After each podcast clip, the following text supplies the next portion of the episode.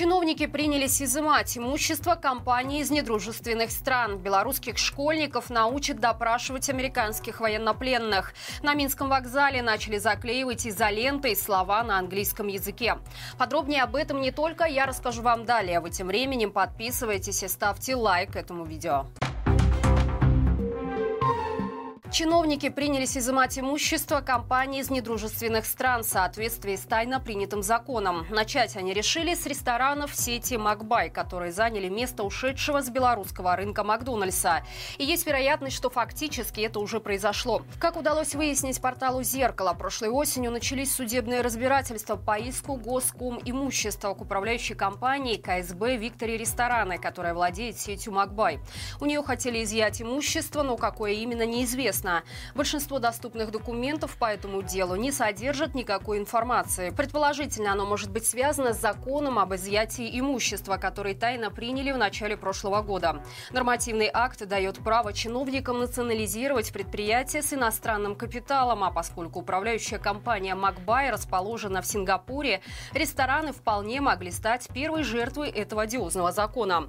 Напомним, Макдональдс объявил об уходе из Беларуси осенью 2022 года года. Предполагалось, что его место займет российская сеть «Вкусная точка». Однако Лукашенко потребовал, чтобы это был белорусский бизнес. В итоге спустя всего несколько недель на месте Макдональдса появился Макбай. В Беларуси сохраняются риски ускорения инфляции. Эксперты Евразийского банка развития обратили внимание на показатели за декабрь. Они достигли почти 6%, и ситуация стала значительно хуже, чем месяцем ранее. Больше всего увеличились цены на продовольственные товары и услуги. Инфляция разгоняется на фоне повышения внутреннего спроса и обвала рубля у ключевого торгового партнера России. Эксперты ожидают, что в этом году такая тенденция сохранится, но цены удастся сдержать только новым госрегулированием регулированием. Отметим, что с января для производителей вводятся ежемесячные пределы изменения отпускной цены на продукцию. Так, стоимость потребительских товаров можно повышать не более чем на 0,3% по отношению к предыдущему месяцу. На сезонные овощи не более чем на 3,5%. Таким образом, чиновники планируют выполнить план по инфляции на 2024 год и удержать ее в пределах 6%. Некоторые самозанятые начали получать письма о зачислении в тунеядцы. Это означает, что им придется платить за коммунальные услуги в полном размере. Издание «Наша Нива» разобралось, почему белорусам начали приходить такие письма счастья. Для начала напомним, что с 1 января прошлого года в Беларуси была введена новая система налогообложения для физлиц – налог на профессиональный доход. Для того, чтобы стать его плательщиком, нужно скачать специальное приложение и зарегистрироваться в нем. Дальше все работает следующим образом. Первые 2000 рублей дохода налогом не облагается. И именно это в каком-то смысле оказалось ловушкой для плательщиков. Люди просто не платят налог, если их заработок не превышает этой суммы, а значит фактически не считаются занятыми в экономике. Нашей Ниве известно несколько случаев, когда люди ранее платили ремесленный сбор, а после перешли на новый налог.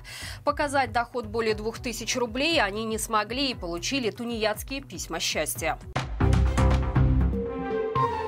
Известное приложение для знакомства Tinder уходит из Беларуси. Об этом сообщили в американской компании Match Group, владеющей сервисом. Произойдет это уже с 15 февраля. На сайте приложения сообщается, что до этой даты белорусские пользователи смогут продолжить использовать любую активную подписку.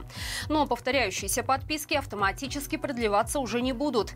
Если такая у кого-то оплачена, компания обещает вернуть деньги. В Tinder также посоветовали белорусам потратить до 15 февраля все приобретенные суперлайки и бусты.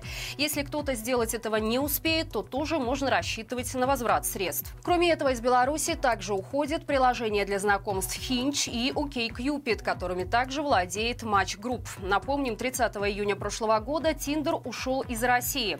Свое решение в компании объяснили защитой прав человека из-за вторжения РФ в Украину. К слову, издание «Радио Свобода» предположило, что уход приложения из Беларуси может быть связан еще и с тем, что его часто использовали силовики для выявления людей, которые выходили на протесты против Лукашенко. Известно сразу о нескольких случаях вынесения приговоров, когда дело начиналось именно с информации и переписки в Тиндер. На Минском вокзале придумали неочевидный способ избавиться от английского языка на табло. Как сообщает издание «Близко Бай», во всех тоннелях под железнодорожными путями надписи на иностранном языке заклеили чем-то похожим на изоленту или армированный скотч. На самих платформах с поездами тоже все исправлено, то есть оклеиванию подверглись десятки табло. То же самое произошло в здании самого вокзала, причем в некоторых случаях, чтобы не заморачиваться с заклеиванием всех английских слов, на табло полностью убрали надписи, и пассажирам теперь сложно понять, что из представленной информации время прибытия или отправления. Но больше всего поражают многочисленные ошибки в белорусских надписях, таких как «военнослужащий» или «покой мать и дитяти». В русскоязычных словах тоже полно помарок. Например, в сокращениях «второй этаж» нужно писать без буквы «О». Но те, кто делал эту надпись, скорее всего, об этом не знает. Напомню, в конце прошлого года Лукашенко приказал правительству исключить практику применения латиницы в наименовании улиц и топографических объектов, а вместо этого использовать только государственные языки. Поэтому латиница и английский в скором времени исчезнут также в метро. Белорусских школьников научат допрашивать американских военнопленных. Это заложено в новую учебную программу школьных факультативов. Теперь ученики 10 и 11 классов будут посещать занятия «Военный перевод по английскому языку». Среди задач этого факультатива – формирование профессиональных навыков и умений военного переводчика, а также приобретение знаний по структуре вооруженных сил США и Великобритании.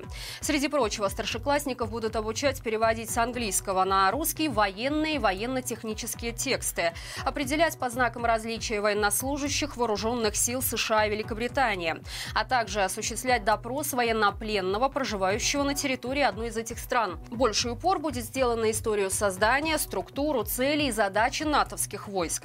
Параллельно с этим Министерство образования утвердило еще два факультатива – домашняя кулинария и школа моды. На них школьников будут учить готовить салаты и бутерброды, смешивать безалкогольные коктейли, модели, перекраивать старые джинсы и шить льняные вещи в авангардном стиле. Как вам такая идея чиновников? Свои ответы оставляйте в комментариях. И это все на сегодня. Традиционно по будням на нашем канале выходит рубрика «Горячий комментарий». И новый выпуск уже можно посмотреть по ссылке в описании к этому видео. На этом у меня все. До встречи завтра и живи Беларусь!